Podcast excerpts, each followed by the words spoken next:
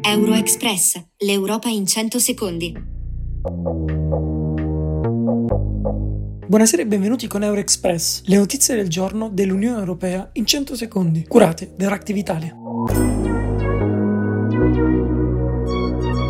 Il 16 luglio la Presidente della Commissione Europea Ursula von der Leyen e i Premier di Italia e Paesi Bassi Giorgia Meloni e Mark Rutte hanno firmato con la Tunisia il memorandum d'intesa che prevede l'erogazione di fondi in cambio di un controllo sulle migrazioni. Secondo quanto riferito in settimana Euractiv da fonti dell'UE, la Commissione potrebbe già fornire 675 milioni di euro quest'anno per sostenere l'economia in difficoltà della Tunisia, di cui 105 milioni per la gestione delle migrazioni. Nei primi sei mesi di quest'anno sono stati registrati più di 132.000 arrivi irregolari nell'UE.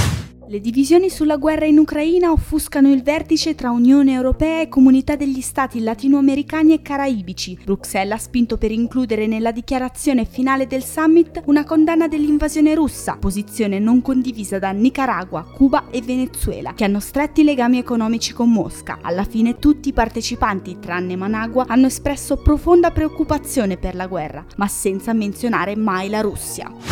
La Russia non rinnoverà l'accordo per l'esportazione del grano dai porti ucraini sul Mar Nero. L'ha annunciato Mosca lo scorso 17 giugno, sospendendo pertanto la sua partecipazione all'intesa raggiunta lo scorso luglio 2022 grazie alla mediazione di Nazioni Unite e Turchia. Immediata la reazione dell'Unione Europea. La Russia usa la fame come arma. Serve una risposta forte, ha dichiarato l'alto rappresentante UE per gli affari esteri Josep Borrell. They is using hunger as a weapon. This is one of the worst things that Putin could have done.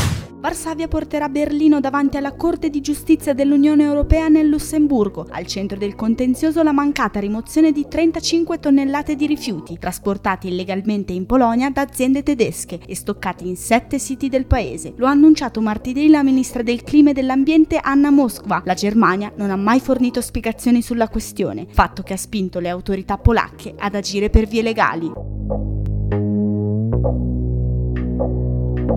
Questo era Euroexpress, dalla redazione di Euractiv.it, il portale gratuito di informazione europea, Michele Calamaio e Giorgia Colucci.